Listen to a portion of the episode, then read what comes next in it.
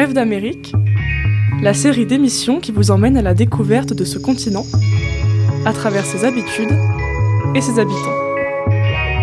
Pas besoin de bagages ni de visa, Radio Coquelicot s'occupe de votre voyage sur 99 FM et radiocoquelicot.com. Bonjour à tous.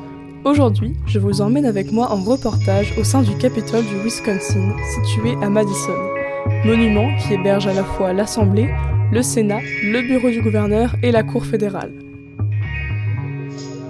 Steve, un des guides touristiques, nous propose une visite exclusive du bâtiment.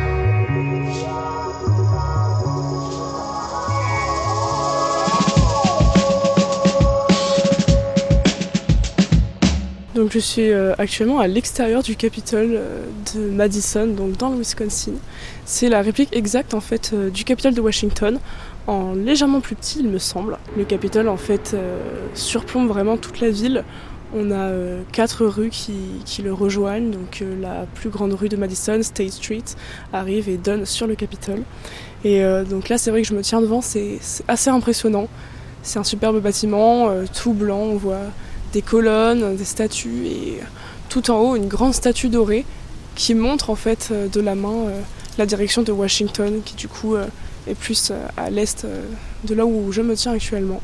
Et donc je vais rejoindre Steve Sparks qui est donc un des tour guides de Madison qui va pouvoir me faire en exclusivité un petit tour de ce monument. Donc j'ai très hâte de vous montrer tout ça. Vous écoutez Bref d'Amérique sur 99 FM et radiocoquelicot.com. Hello Mr. Sparks. Hello. Nous sommes ici dans la rotonde du Capitole où nous allons commencer notre visite. Qu'est-ce que vous pouvez déjà nous expliquer comment cette place est divisée et en quoi est-ce qu'elle est utile? We're very happy to participate. We're very proud of this building. Nous sommes très fiers de ce monument et adorons en parler. Nous sommes ravis que les auditeurs français puissent en apprendre un peu plus sur le monument. We like to start the tour in what's called the rotunda. That word literally means round room. We kind of think about it as the living room of the Capitol building. Nous aimons commencer le tour dans le lieu qui s'appelle la Rotonde et que nous considérons un peu comme la salle à vivre du Capitole. C'est le lieu où les gens relient une branche à une autre, mais également là où certains ou certaines personnes peuvent se rencontrer et échanger, et de nombreux événements ont lieu ici. Nous avons des concerts, par exemple notre fameux Tuba Christmas, où 200 joueurs de tuba jouent la musique de Noël dans la Rotonde, et ça rend vraiment bien, car il y a beaucoup d'échos. We have speeches given, special awards programs. We have our fair share of protests in this space too, although most of those happen outside. C'est aussi là où ont lieu les discours, certaines cérémonies, certaines manifestations, même si la plupart ont lieu à l'extérieur. Et nous célébrons même des mariages. Chaque habitant du Wisconsin peut se marier ici sans avoir à payer quoi que ce soit. Nous avons également des expositions permanentes ou temporaires. Un exemple d'exposition permanente est le Liberty Bell, qui date de la Révolution américaine des années 1700. That is an exact copy of the real Liberty Bell, which still exists out in Pennsylvania, Philadelphia, Pennsylvania. C'est une copie exacte de la véritable Liberty Bell qui existe toujours, qui est en Pennsylvanie, à Philadelphie. En 1950, le gouvernement américain a passé un contrat avec la France afin que cette dernière produise une réplique de la Liberty Bell pour chaque État.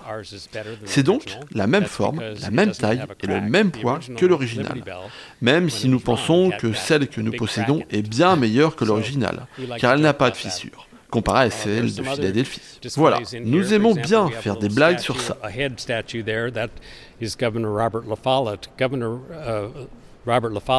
Nous avons d'autres expositions telles que cette statue de Robert La Follette, qui était le gouverneur du Wisconsin lorsque le Capitole n'était encore qu'un projet.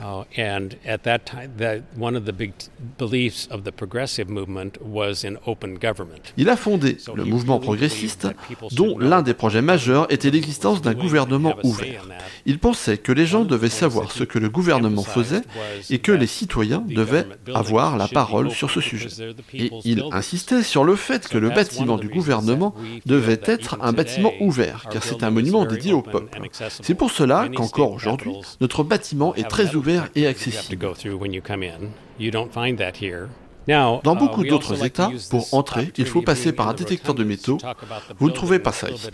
Nous aimons également profiter du fait d'être dans la rotonde pour parler de l'architecture et de tout l'art que contient ce bâtiment. Le bâtiment est construit à partir de granit blanc qui provient de l'État du Vermont. Et nous sommes le seul Capitole du pays à avoir un dôme entièrement fait de ce granit. Sur le haut du dôme, à l'extérieur, je ne sais pas si vous l'avez remarqué, mais pendant les visites, je demande souvent aux gens s'ils ont remarqué ce qui se situait sur le haut du dôme.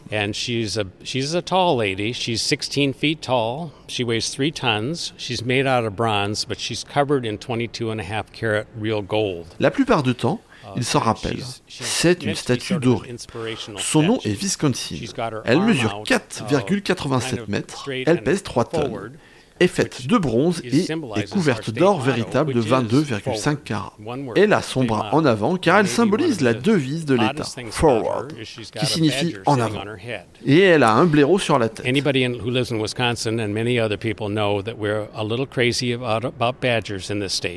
Comme tu l'as sans doute remarqué, nous adorons cet animal ici. C'est d'ailleurs également le nom de nos équipes sportives. Nous avons beaucoup de représentations de blaireaux dans le Capitole, mais celui-là est le plus haut qui soit.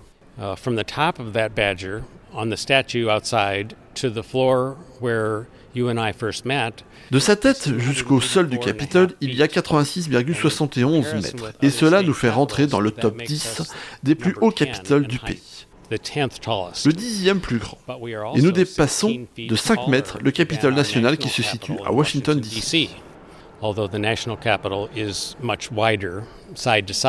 Même si ce dernier est pour le coup plus large.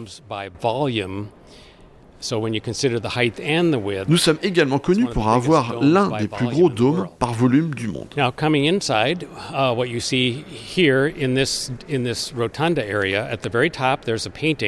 Maintenant, si vous approchez du centre de la rotonde, en dessous du dôme, il y a une grande peinture ronde.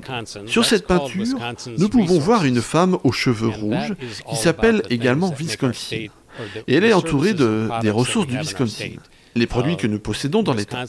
Dans sa main droite, elle tient du blé, car même si aujourd'hui nous sommes l'État des produits laitiers, il y a 100 ans, quand ce bâtiment a été construit, nous étions plus connus pour nos cultures de blé que pour le business des produits laitiers.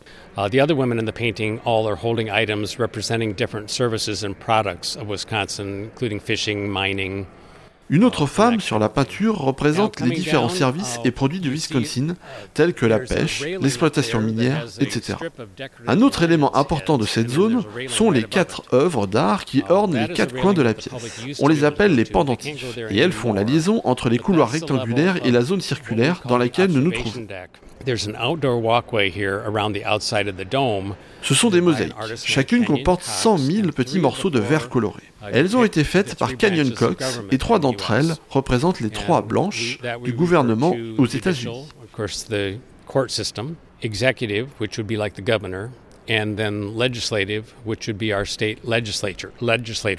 Nous avons la branche judiciaire avec la Cour suprême, l'exécutif avec le gouverneur et la branche législative avec nos législateurs d'État. Et la 4e mosaïque représente Lady Liberty qui porte une urne et qui symbolise donc le droit de vote et l'importance de protéger ce droit.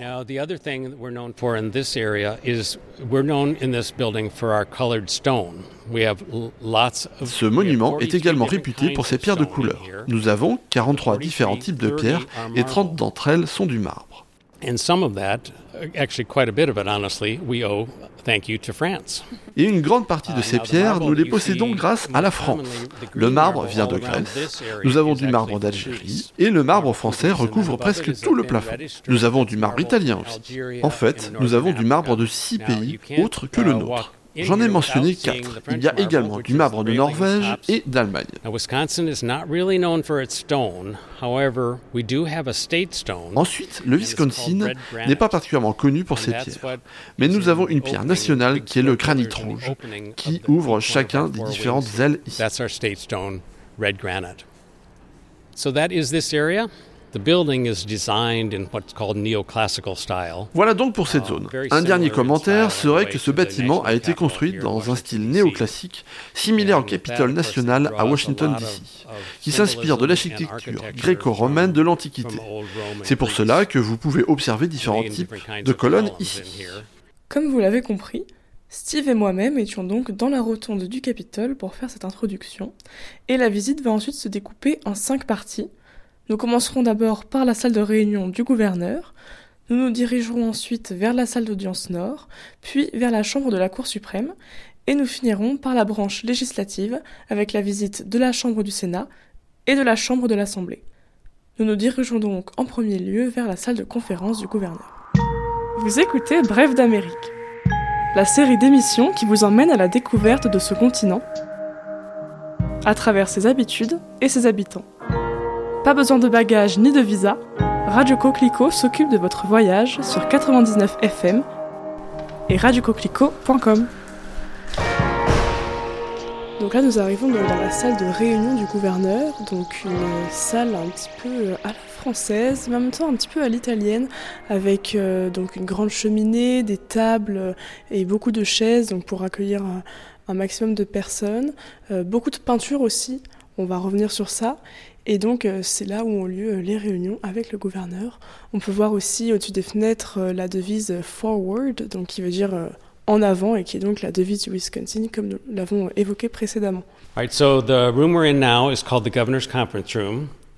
Our governor's office is right back. Nous sommes donc dans la salle de conférence du gouverneur, et son bureau se situe derrière cette porte. For very important functions.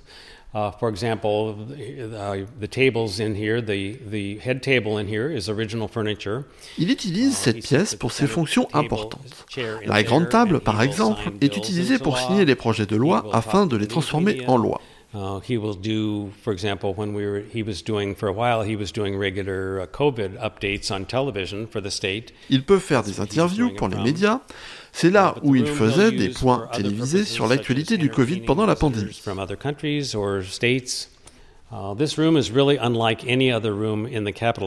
Mais c'est également la salle où on peut faire des visites officielles pour des représentants d'autres pays. Cette pièce est vraiment originale, et la plupart des gens trouvent qu'elle ressemble un peu à un palais, car il y a en effet beaucoup d'or dans cette pièce, de l'or sur le plafond, autour des peintures, etc. C'est de l'or fin appliqué sur une autre surface. This room was actually modeled after a real palace, which is much closer to you than it is to us, which is over in Venice, Italy. Cette pièce est inspirée d'un véritable palace qui est à Venise, en Italie, le palais des Doges, qui comporte de nombreuses pièces, mais l'une d'entre elles ressemble beaucoup à celle-là. Bien sûr, ce palais à Venise a 400 ans de plus et est bien plus grand que le nôtre, mais c'est le modèle.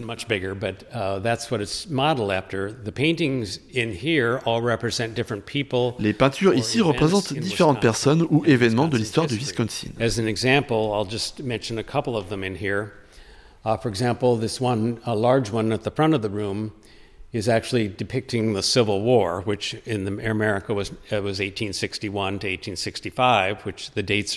Par exemple, cette peinture représente la guerre de sécession de 1861 à 1865, avec une figure symbolique au milieu de la peinture qui s'appelle Unity et qui porte les dates de cette guerre. La femme à gauche est Cordelia Harvey, la femme du gouverneur du Wisconsin à l'époque de la guerre de sécession, Louis Harvey. Un jour, il était out reviewing the troops. Alors qu'il était en train de planifier l'usage des troupes durant la guerre sur un bateau, il est passé par-dessus bord et s'est noyé. Sa femme voulait faire un acte fort pour sa mémoire, et elle était, en même temps, furieuse de toutes les blessures qu'elle voyait chez les soldats qui rentraient du champ de bataille. Elle a donc rencontré le président de l'époque, Abraham Lincoln, et l'a convaincu de lui donner de l'argent pour construire 3 hôpitaux dans le Wisconsin. Après la guerre, elle a transformé ces hôpitaux en orphelinats. C'est pour cela qu'elle est représentée sur la peinture avec des enfants autour d'elle. Je ne vais pas vous raconter toutes les histoires derrière chacune de ces peintures, car ça prendrait trop de temps, mais il y a beaucoup d'histoires très intéressantes.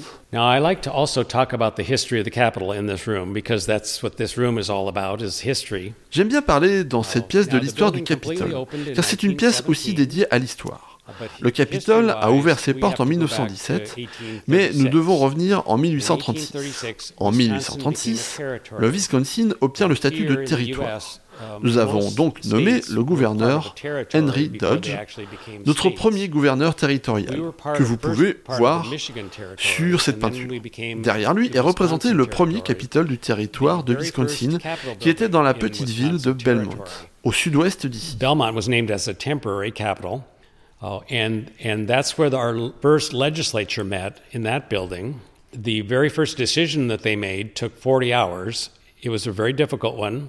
Belmont était un capitole temporaire, mais c'est là où se sont rencontrés en premier lieu les législateurs et les premières décisions qu'ils prirent étaient de savoir où ils allaient mettre le capitole permanent du nouveau territoire de Wisconsin.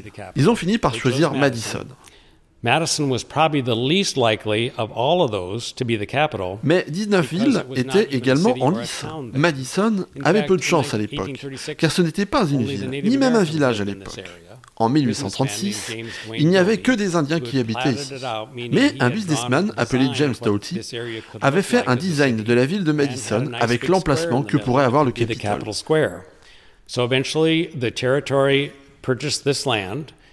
Built the first territorial capital, and that's right now where we are, exactly where we are on that Capitol Square. So that was the first capital. Ce design a situé et le Capitole a été construit ici, à Madison.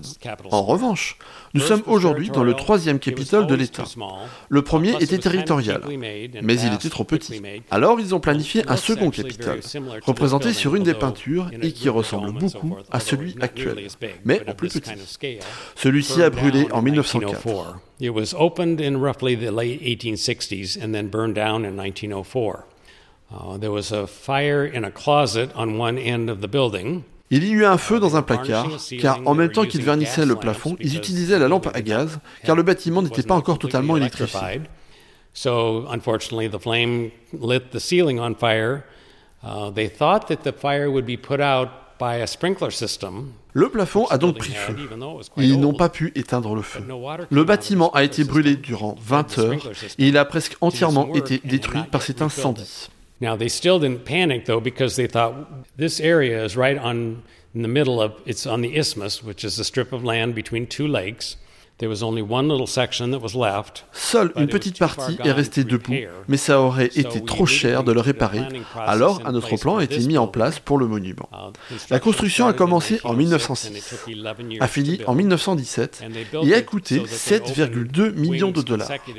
Ensuite, en 1988, il y a eu une grande restauration du bâtiment, car beaucoup de choses devaient être refaites. Les sols, les meubles devaient être remplacés, les peintures devaient être refaites, et toute cette restauration dura 14 ans. Cette pièce est un bon exemple de la restauration. Une femme, d'un des gouverneurs, pensait que cette pièce était trop sombre, ce qui est vrai. Et elle l'a donc faite repeindre dans une couleur beige. Dans un des placards, on peut encore voir cette couleur. Je vais vous montrer.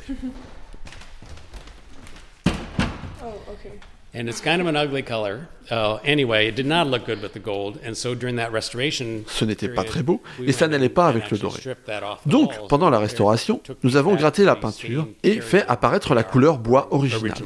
Anyway, since the previous Capitol had burned down in 1904, we've always been a little nervous about fires. Depuis que le second Capitole a brûlé en 1904, nous sommes toujours un peu anxieux quand il s'agit du feu.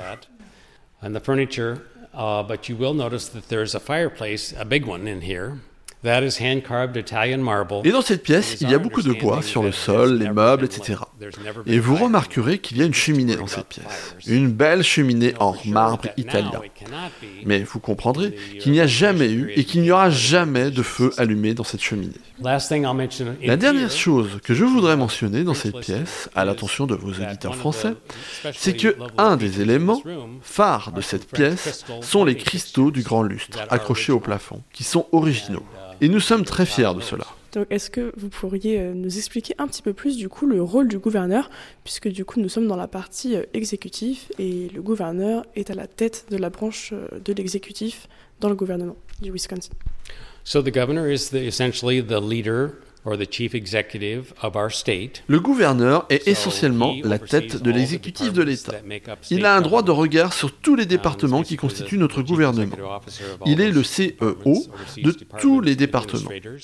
Is very involved with setting the policies of the state, setting the budgets for the state. Il est impliqué dans l'élaboration des politiques étatiques. Il établit le budget de l'État et travaille avec ceux qui font les lois.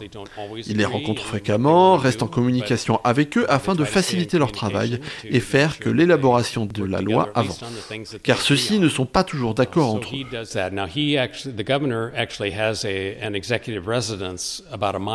Le gouverneur a également une résidence de l'exécutif à 1 km d'ici, qui appartient à l'État, et c'est là où il vit. Mais il a aussi son bureau ici. Donc, il fait des allers-retours entre les deux. Il y a également un lieutenant-gouverneur qui est un peu comme son assistant, que l'on pourrait comparer au rôle du vice-président pour le président au niveau national. Où est-ce que nous allons maintenant ? Nous allons dans la salle d'audience Nord.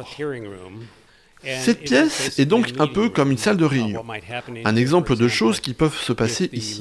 Si les législateurs considèrent un changement dans la loi, le comité peut faire des audiences ici, en invitant le public ou certains experts afin qu'ils puissent participer et témoigner.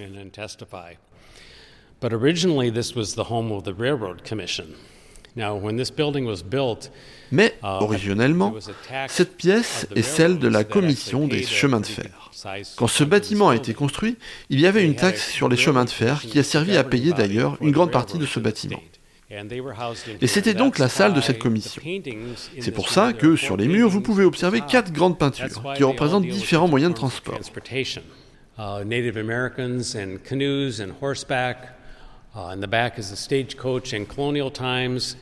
The painting that we talk most about is this one up here, which we call modern day. Tout d'abord, les Indiens sur les canoës ou à dos de cheval. Il y a ensuite l'âge moderne pour 1917, qui montre beaucoup de moyens de transport différents, de l'automobile au cargo, dont un qui ressemble au Titanic. Même si en réalité, nous n'avons pas d'aussi gros bateaux dans le lac de Madison.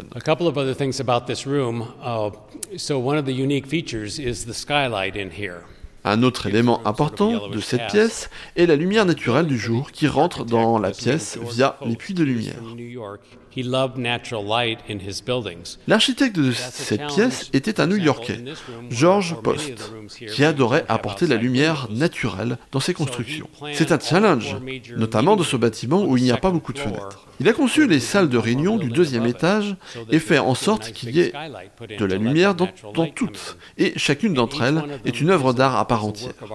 Il y a différents types de verre, différentes couleurs de verre, etc. Cependant, une fois le bâtiment construit, ils se sont rendus compte qu'il allait être difficile de s'y réunir la nuit, car les seules lumières électriques sont celles qui éclairent les peintures. Ils ont donc aussi installé des lumières électriques tout autour du puits de lumière pour amener plus de lumière dans la nuit. Le marbre de cette pièce provient de la mer Méditerranée, ce qui laisse apparaître des mollusques et crustacés un peu partout dans la pièce, si l'on se concentre. Et la plupart datent d'il y a 400 000 ans. Voilà un autre élément intéressant dans la pièce. Donc c'est parti, nous allons à la Cour suprême du Wisconsin. Vous écoutez Rêve d'Amérique sur 99 FM et radiocoquelicot.com. Donc nous arrivons dans la chambre de la Cour suprême avec donc les 7 juges qui nous font face. C'est une salle vraiment impressionnante avec également des grandes peintures qui nous font face. Donc on va un peu revenir sur ça. Encore une fois, beaucoup de marbre. Et dans un premier temps, j'aimerais savoir quel est le rôle de la Supreme Court. So now we are in the Supreme Court chamber. In Wisconsin, the Supreme Court is the highest court in the state. Dans le Wisconsin, c'est la cour la plus haute de l'État. C'est une cour d'appel, c'est-à-dire qu'elle ne traite que des cas dont une décision a déjà été rendue par des tribunaux d'instance inférieure, mais dans lesquels les gens ont fait appel. Now every case in here lasts only 1 hour. That's all they get. because these cases were all litigated at a lower court. Chaque cas ici ne dure qu'une heure, car les plus petites cours se sont déjà longtemps penchées sur ces cas. Alors, quand nous entrons dans la pièce, nous avons les 7 juges de la Cour suprême. We're proud of the fact that in Wisconsin, 6 of the 7 are women. 6 d'entre eux sont des femmes ici. Ils sont élus par le peuple lors d'une élection non partisane. Ils sont élus pour un mandat de 10 ans et peuvent être réélus. So they would be sitting up at the front. The attorneys for the case would be here. The attorneys would make their arguments. The justices ask questions, and then at the end of an hour, they're done. Voilà, ils nous font donc face, les 2 avocats se mettent sur les côtés, ils expliquent leurs arguments, les juges posent des questions, et à la fin de l'heure, c'est fini. Ils passent au cas suivant. Ils n'ont pas le droit de prendre plus de temps. Ainsi, ils peuvent prendre 1 à 4 décisions par jour. Ils n'ont pas l'obligation de rendre leur jugement tout de suite, par contre. Ils passent donc plus de temps dans leur bureau ou dans une salle de conférence afin de débattre les cas. Faire de plus amples recherches, regarder les précédents enregistrements, etc. Ils n'ont le temps de se pencher que sur 1/10 des cas qui leur sont proposés, car c'est tout ce qu'ils ont le temps de faire malheureusement. Ils s'attardent donc sur ceux qui auront le plus d'intérêt, d'impact sur le plus de gens possible dans le Wisconsin.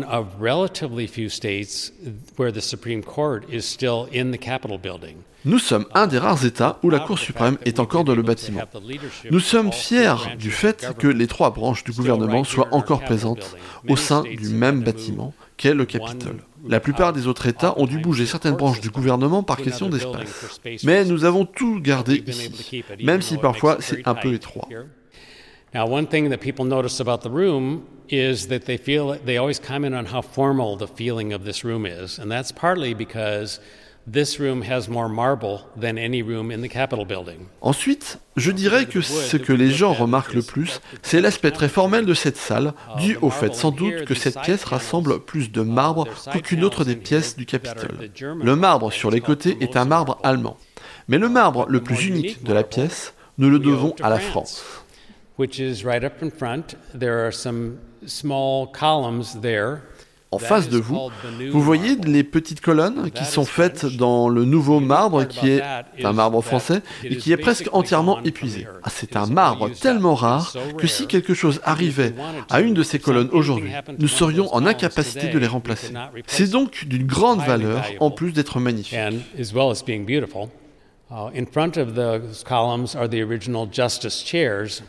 There's some kind of high-back wooden chairs. En face de nous, il y a également les chaises originales des juges, des grandes chaises en bois. En réalité, elles ne sont pas très confortables.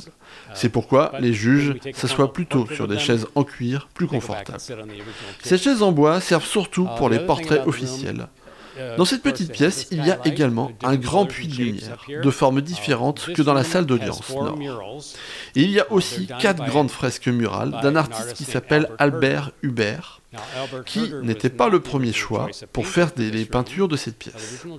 Le premier choix était un artiste américain qui faisait pas mal de ses œuvres en Europe. Il a pris un bateau pour monter ses esquisses pour la pièce, mais malheureusement, ce bateau était le Titanic. Il n'a pas survécu, et ses esquisses non plus.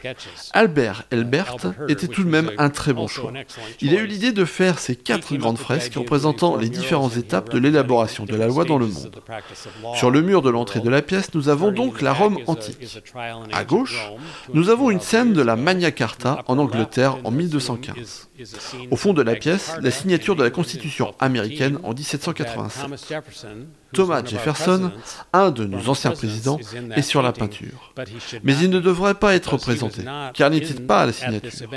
Il a aidé à la rédiger, mais en 1787, il était en France, dans son rôle d'ambassadeur. The last painting is the trial of Chief Oshkosh. Oshkosh was a member of the Menominee tribe in Wisconsin in 1830. La dernière peinture est le jugement du chef Oshkosh, le chef de la tribu Menominee du Wisconsin, dans les années 1830. Il a été jugé pour meurtre d'un Indien d'une autre tribu. Et selon la loi territoriale de l'époque, il a été jugé coupable par un jury, mais le juge fédéral l'a déclaré innocent pour ce cas particulier, considérant que les coutumes tribales prévalaient sur la loi territoriale. Car selon les coutumes indiennes, le meurtre était justifié. Si tu tues un des miens, je tue un des tiens. C'était la vengeance. On l'a donc déclaré innocent. Une des villes de Wisconsin s'appelle d'ailleurs Oshkosh. Donc nous arrivons effectivement dans la chambre du Sénat. Une chambre qui est organisée de manière circulaire, donc en dessous d'un grand dôme. Encore une fois, une salle très impressionnante avec des grandes colonnes, des grandes peintures murales.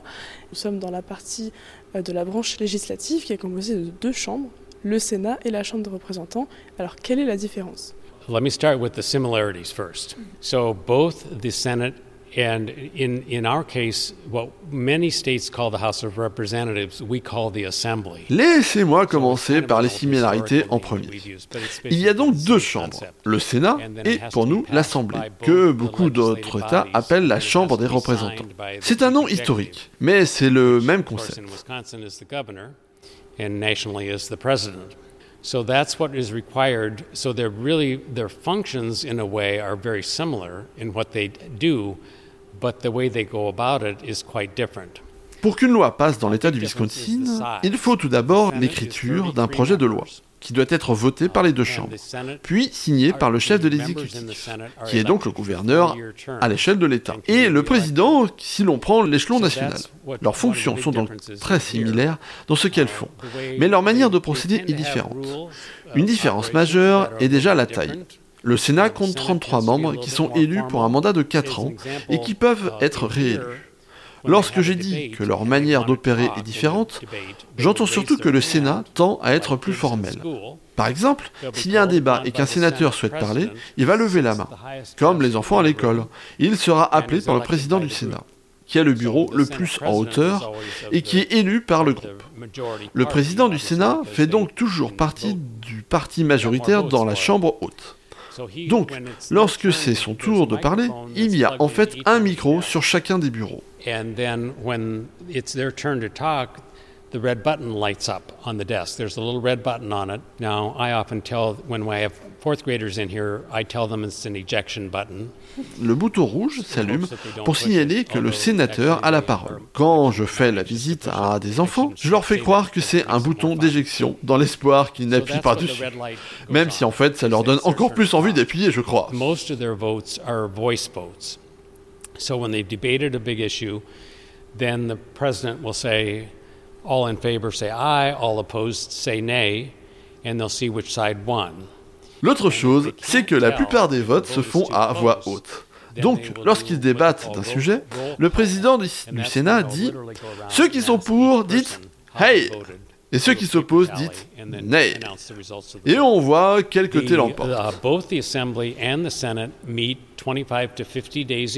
Lorsqu'ils ne peuvent pas vraiment savoir, car le vote est trop serré, ils feront ce que l'on appelle un roll call, c'est-à-dire qu'on interroge un à un chacun des sénateurs pour savoir ce qu'il a voté, et on annonce ensuite le résultat du vote. Voilà donc le processus un peu différent de celui de l'Assemblée. En tout cas, les deux chambres se réunissent de 25 à 50 jours par an. Les années où elles se réunissent le plus sont celles où il faut établir le budget, et elles se réunissent normalement dans des sessions qui durent toute la journée. Pour le Sénat, il n'y a pas de limite de temps de parole, donc les sessions peuvent durer toute la nuit. Pour l'Assemblée, il y a des limites de temps de parole. Voilà encore un exemple du fait que chacune a ses propres règles sur le mode d'opération.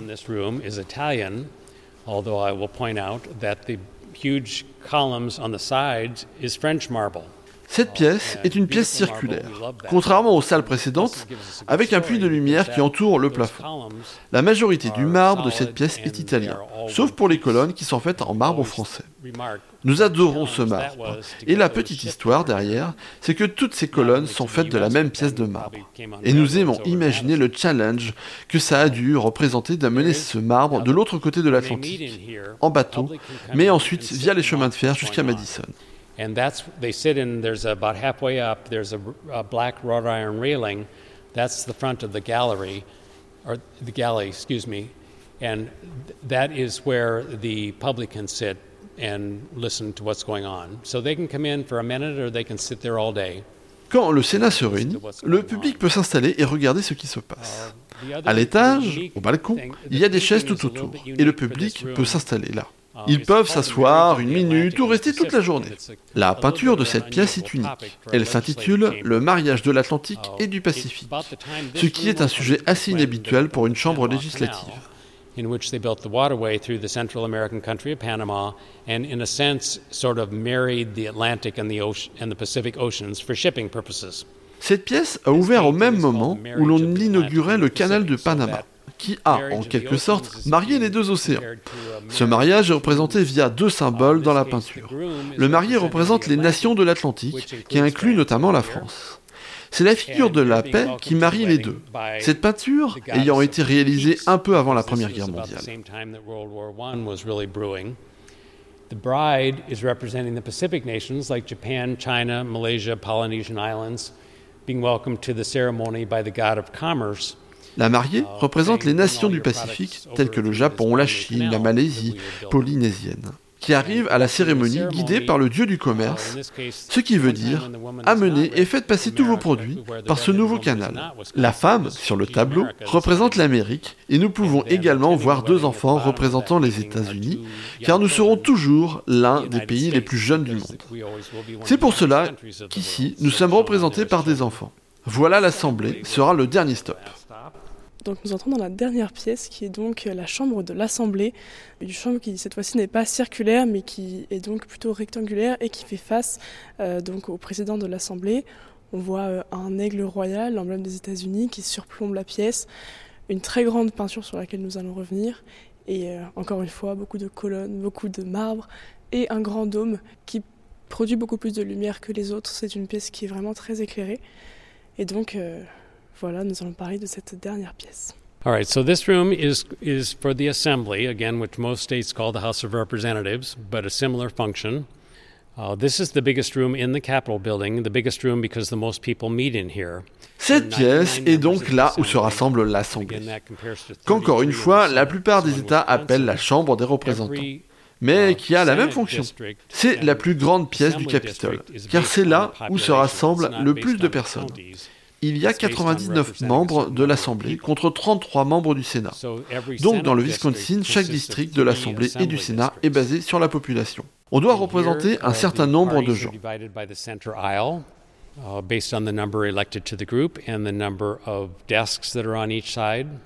In Wisconsin, both the Senate and the Assembly are roughly about 2/3 Republican and 1/3 Democrat.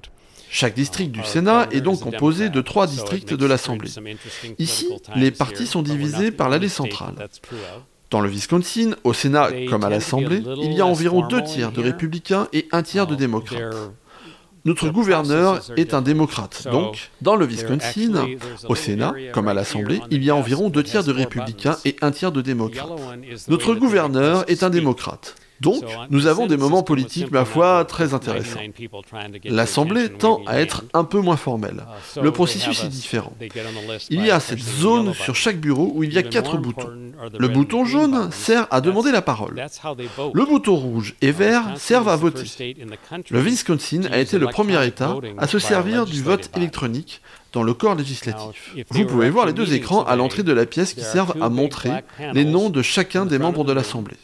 They would be lit up and you would electronically see all the last names of all the members in the group on those panels. On peut également avoir des votes à main levée pour certains sujets, mais la plupart du temps, quand ils vont voter, les écrans s'allument. Ils votent avec les boutons verts et rouges, et alors une lumière rouge ou verte s'affiche en fonction du nom. Il n'y a donc pas de secret dans le vote ici. Now there are actually 100 desks in here, 99 representatives, so I should explain that. Il y a 100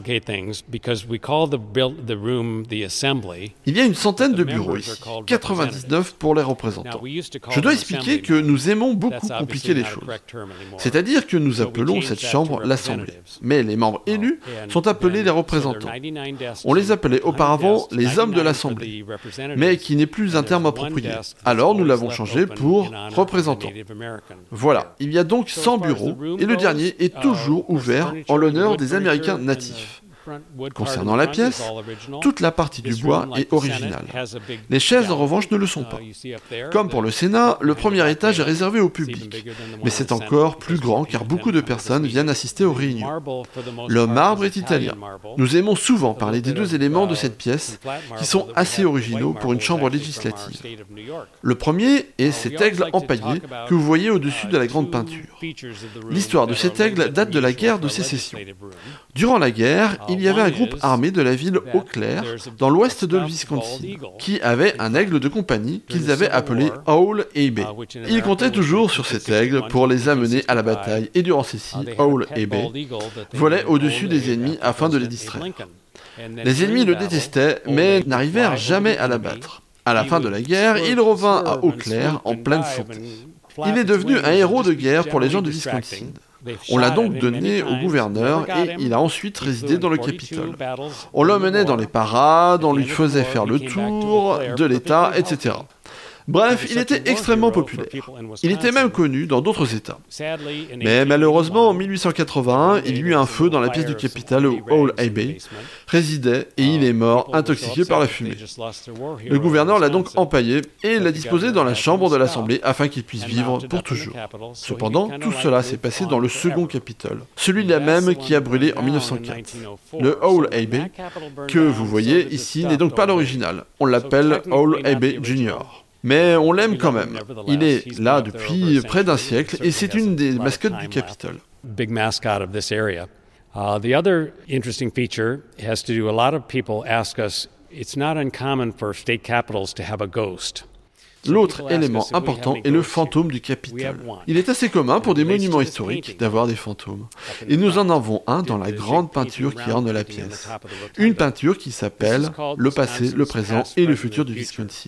As you might guess, the ghost has to do with the past side.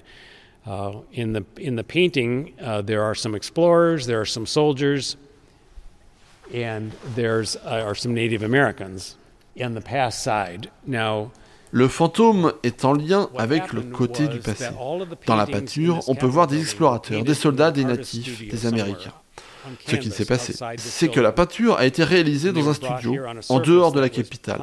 Et le peintre, avant de l'amener au Capitole, a demandé à des amis du Wisconsin leur avis sur la peinture.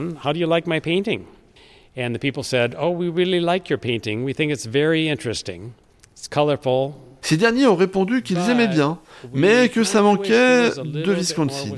On a donc ajouté un élément sur la peinture, qui est donc un blaireau, forcément. Un blaireau assis sur un rocher. Mais lorsqu'il a ajouté le blaireau, il a peint sur un soldat, qu'il a donc recouvert. Mais au fil des ans, ce soldat a commencé à réapparaître. Et maintenant, si vous regardez avec attention, vous pouvez voir l'ombre de ce soldat, et c'est lui que nous appelons le fantôme de l'Assemblée. Voilà donc l'histoire de la peinture et l'histoire de l'Assemblée. Qui préside l'Assemblée et comment est-ce qu'il est élu?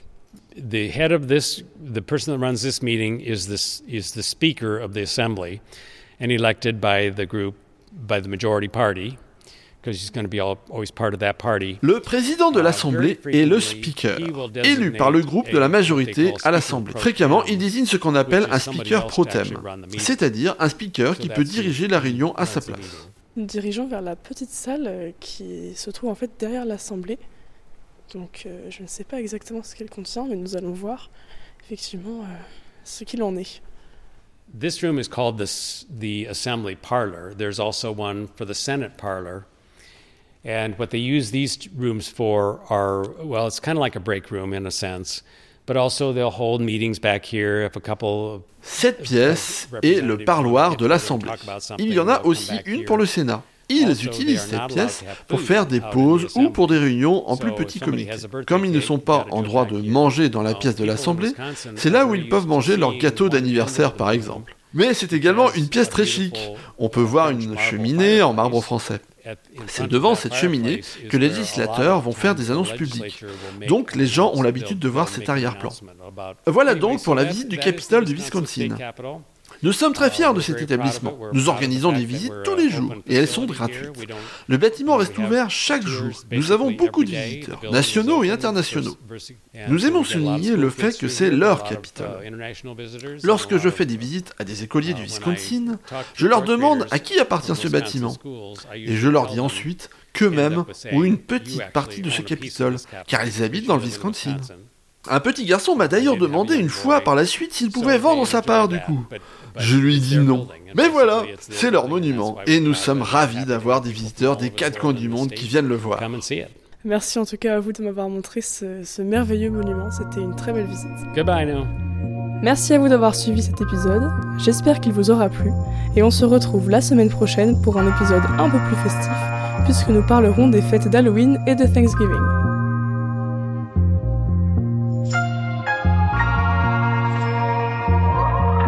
Rêve d'Amérique est une création originale enregistrée, montée et traduite par Cléophée Belloc. Les voix françaises sont faites par Sylvain. Mixage et production de Vincent Valentin pour Radio Coquelicot.